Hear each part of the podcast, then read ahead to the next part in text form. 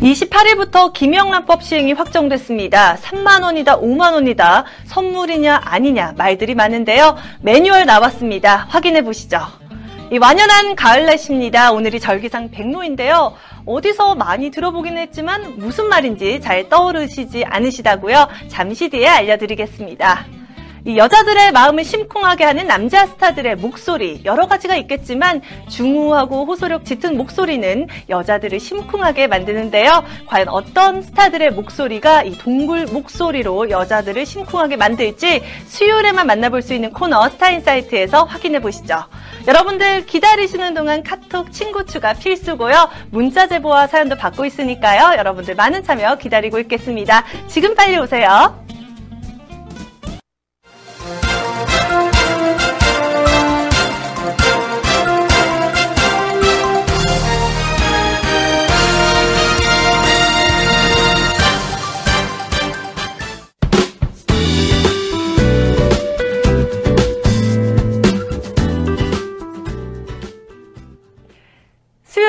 왠지 기분이 좋아집니다. 바로 시청자 여러분들을 만나는 날이기 때문인데요. 이 한 주의 중간 수요일 여러분들에게 꿀 같은 휴식처가 되기 위해 N뉴스마켓 오늘도 다양한 정보 준비했습니다. 잠시 뒤 바로 첫 소식 시작해 보도록 하죠.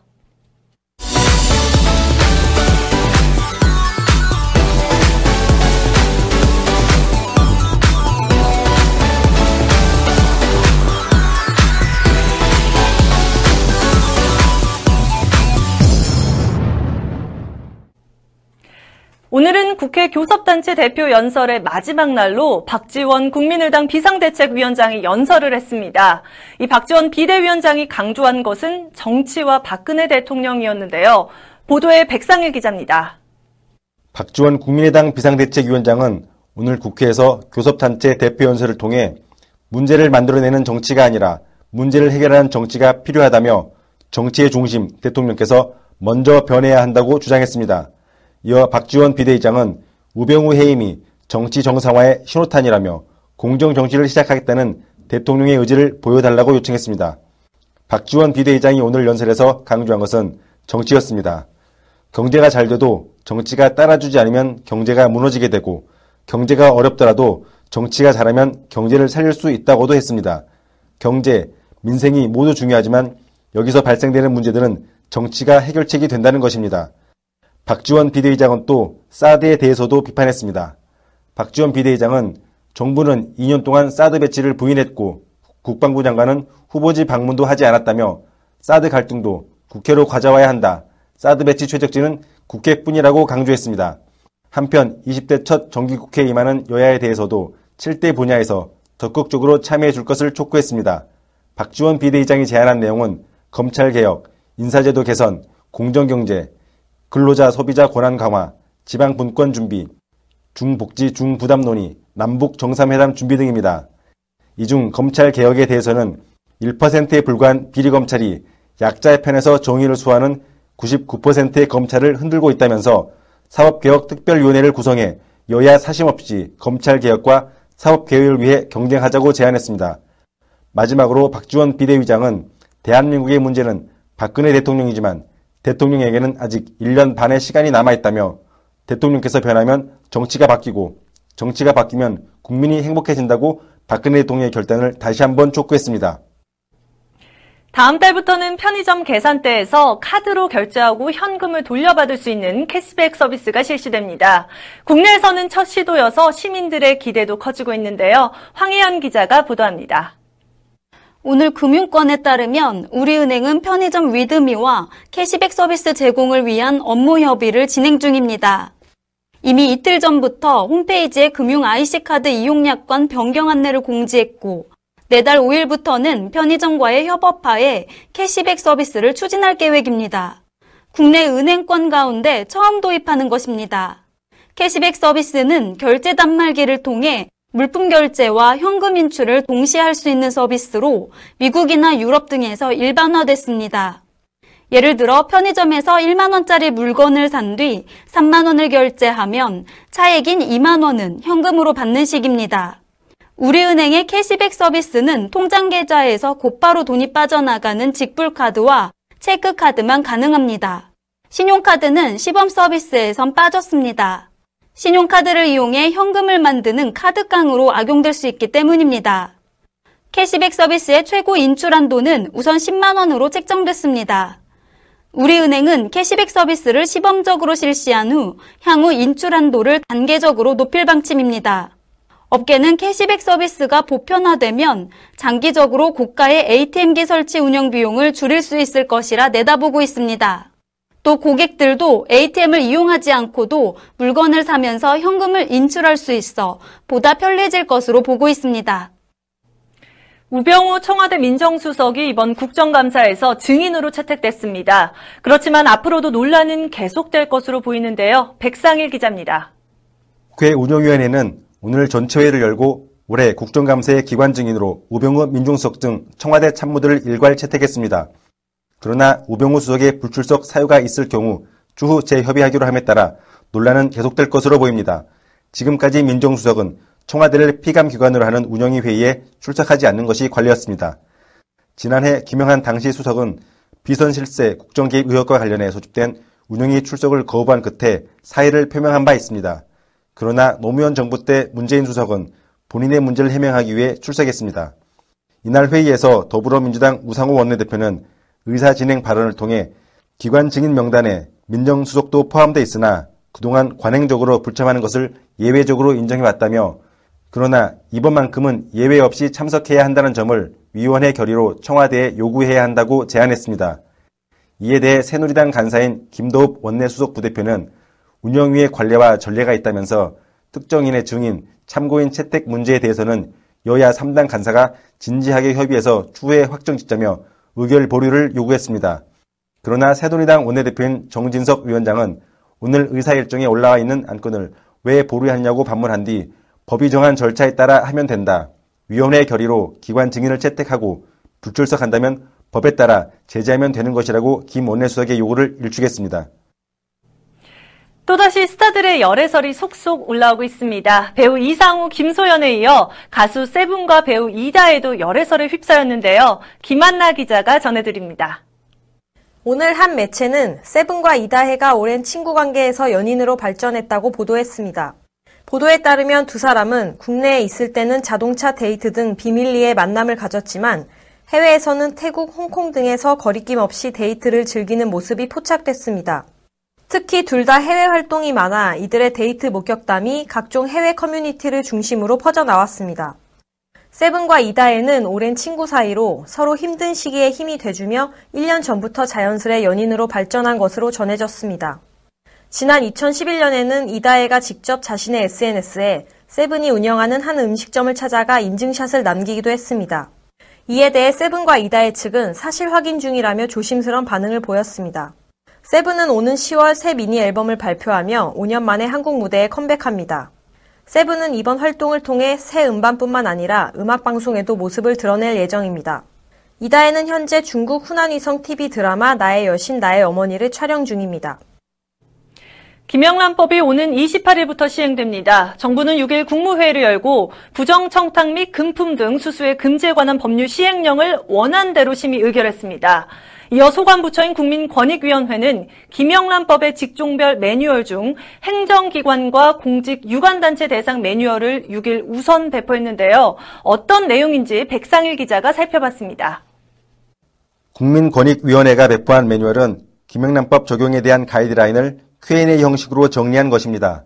주요 내용을 살펴보면 국회의원도 법 적용 대상인지 여부에 대해 말이만 하는데요. 법적으로는 일단 국회의원도 적용을 받지만 공익 목적으로 제3자의 고충을 전달하거나 법령, 기준의 재개정을 제한, 건의하는 것은 예외입니다.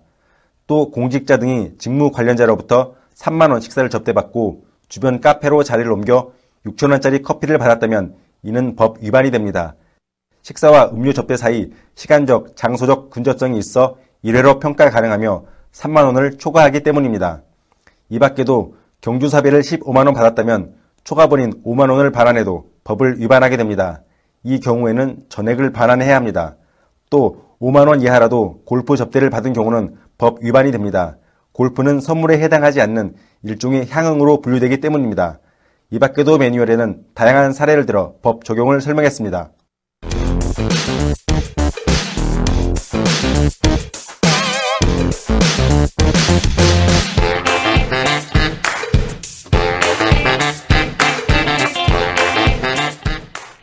가을이 무색하게 늦더위가 이어지고 있습니다. 특히 본격적인 가을의 시작을 알리는 절기 백로로 접어들었는데요.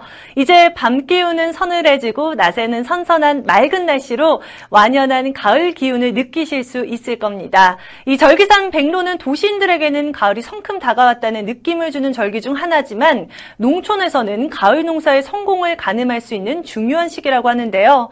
오늘 뉴스 초점 시간에서는 가을의 세 번째 절기인 이 백로에 대해서 자세히 파헤쳐 보도록 하겠습니다. 김한나 기자, 24절기 중 하나인 백로 조금 생소하긴 한데 정확히 무슨 뜻인가요?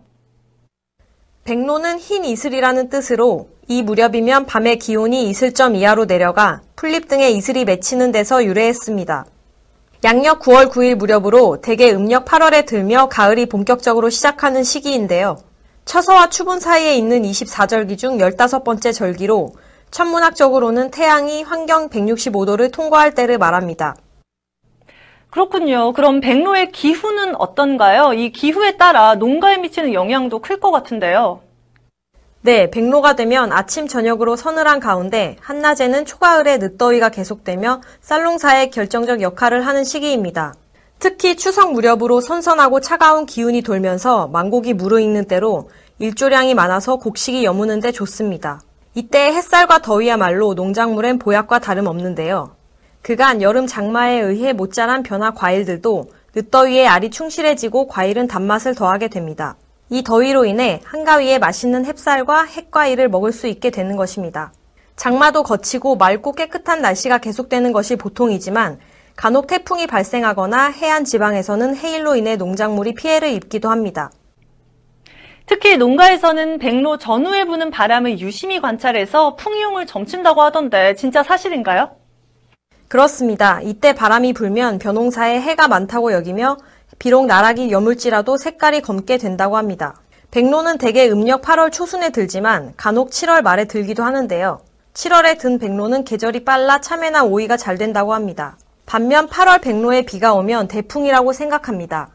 경남 섬지방에서는 8월 백로에 비가 오면 심리 천석을 늘린다라는 말이 전해지면서 비가 오는 것을 풍년의 징조로 여기기도 합니다. 변론의 나락은 늦어도 백로가 되기 전에 여물어야 하는데요. 벼는 늦어도 백로 전에 패어야 하는데 서리가 내리면 찬바람이 불어 벼의 수확량이 줄어들게 됩니다. 그래서 백로가 지나서 여문 나락은 결실을 맺기 어려운 이유입니다. 또 백로 무렵이면 조상의 묘를 찾아 벌초를 시작하고 고된 여름 농사를 다 짓고 추수할 때까지 잠시 일손을 쉬는 때이므로 부녀자들은 근친을 가기도 합니다.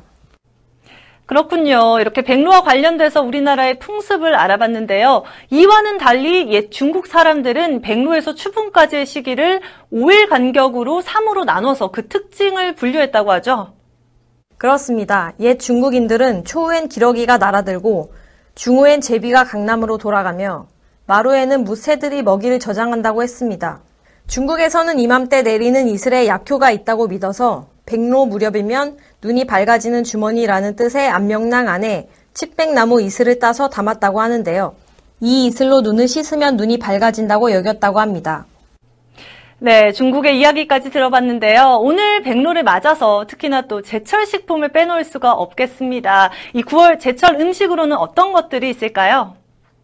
백로에 먹는 대표적인 제철 과일로는 포도가 있어서 포도 순절이라고도 합니다. 포도는 포도당과 과당이 풍부해서 소화를 돕고 피로회복에도 좋은 과일입니다. 특히 구연산과 주석산 등을 함유하고 있어 입맛을 돋우고 철분도 풍부해 빈혈에 좋습니다. 또 버섯도 제철 음식으로 손꼽히고 있는데요. 우리나라에서 송이 채취는 대체로 백로를 즈음에 강원도 북부 지방과 고산지대부터 시작해서 10월 8일 한로가 될 때까지 생산됩니다.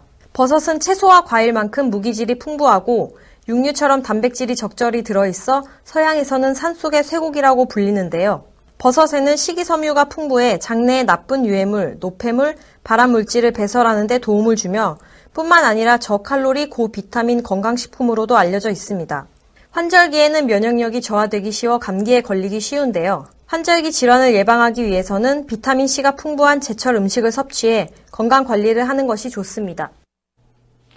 네, 제주도 속담에 백로 전리발이라는 말이 있습니다.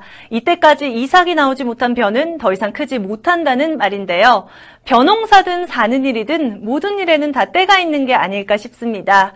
이제 끝날 것 같지 않던 무더위도 어느덧 지나갔는데요. 날이 선선해 흰 이슬이 맺히는 절기 백로를 맞아서 모두 완연한 초가을 만끽해 보시기 바랍니다. 오늘 뉴스 초점은 여기서 마치겠습니다.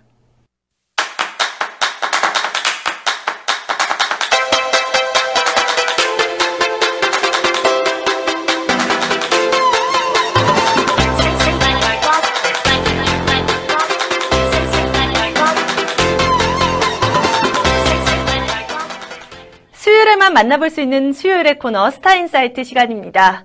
목소리만으로 여심을 녹이는 스타들이 있죠. 특히 특유의 중저음 목소리는 팬들의 마음을 들었다 놨다 할 정도로 달콤하고 호소력 있는데요. 오늘은 매력적인 남성 스타들의 동굴 목소리 한번 빠져보겠습니다. 황희영 기자 안녕하세요. 네, 안녕하세요. 네, 오늘은 과연 어떤 분들 소개해 주실까요?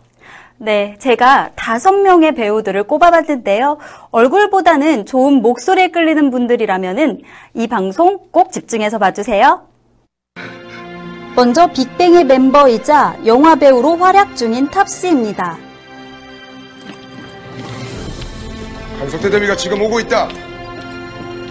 우리들은 앞으로 한 시간만 버티면 된다. 카리스마 섞인 연기에 그의 굵은 목소리가 더해 매력이 배가 됐습니다. 강석태 대비가 우리에게 물었다. 학도병은 군인인가 군인이 아닌가? 학도병은 우리야! 학도병은 우리야!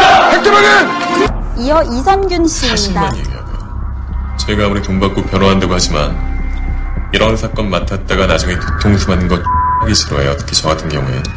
그러니까 최대한 솔직하게 얘기하셔야 됩니다. 아시겠죠? 시체는 확실하게 처리한 거죠. 영화 성남 변호사의 한 장면인데요. 중수부 출신이고요. 의뢰인은 결백합니다.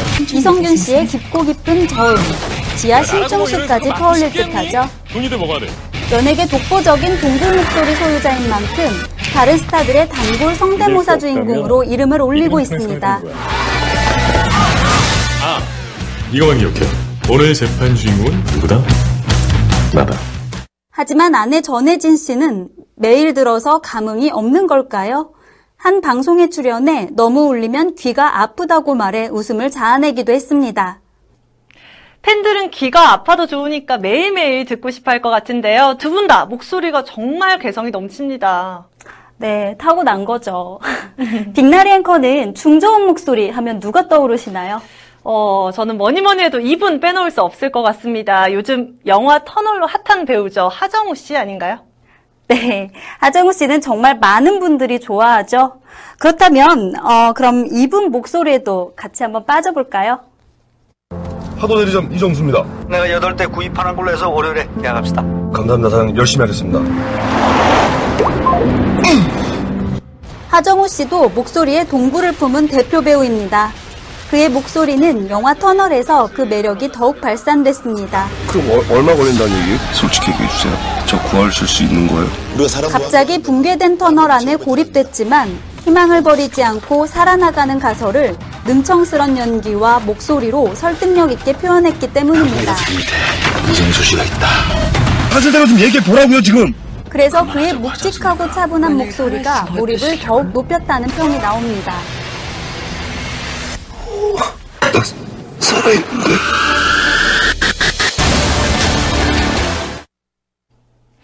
정말 하정우 씨 목소리 들으면 들을수록 집중하게 되고 이 빠져들게 만드는 것 같습니다. 황희영 기자 지금까지 3명 정도 소개를 해주셨는데 목소리로 여자의 마음을 옳히라는 배우 빨리 마저 알려주시죠.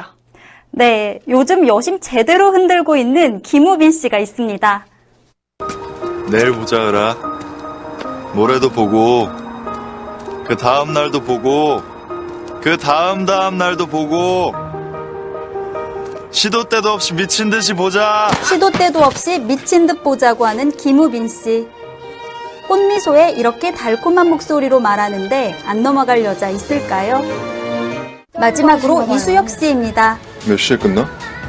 오늘 아빠가 데리러 오신다고 했거든요. 훤칠한 키에 매력적인 중저음 보이스. 주문하시라니까요. 혹시 아빠가 못 오시면 나한테 전화해. 내가 왜요? 하라면 좀 해. 뭐 하는 거예요? 귀여워서. 전화해. 전화해 한마디에도 초콜릿 녹듯 마음도 녹아내릴 것 같죠? 네, 황희연 기자 오늘 이야기 잘 들었습니다. 목소리만 들어도 설레는 다섯 명의 배우, 여자의 마음을 훔치는 연예계 대표 목소리 깡패라고 해도 과언이 아닌데요. 그들의 매력에 여심은 오늘도 행복할 것 같습니다. 여러분들은 어떠셨나요? 유익하게 보셨다면요, 많은 댓글도 부탁드리겠고요. 수요일에만 만나볼 수 있는 코너 다음 주에도 놓치지 말고 함께 해보시기 바라겠습니다.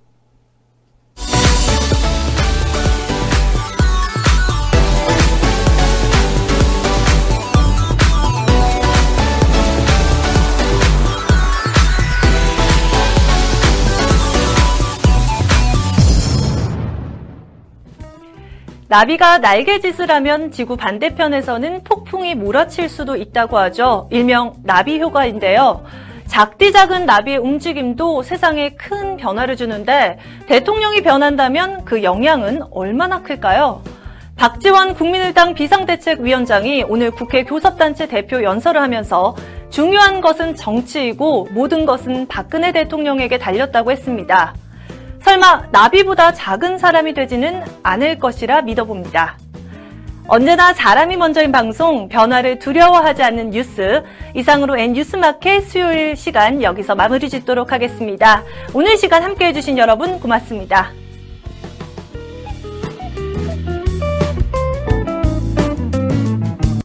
여러분, 선비를 만나면 즐거워지고요. 선비를 만나면 생활의 지혜도 얻을 수 있습니다.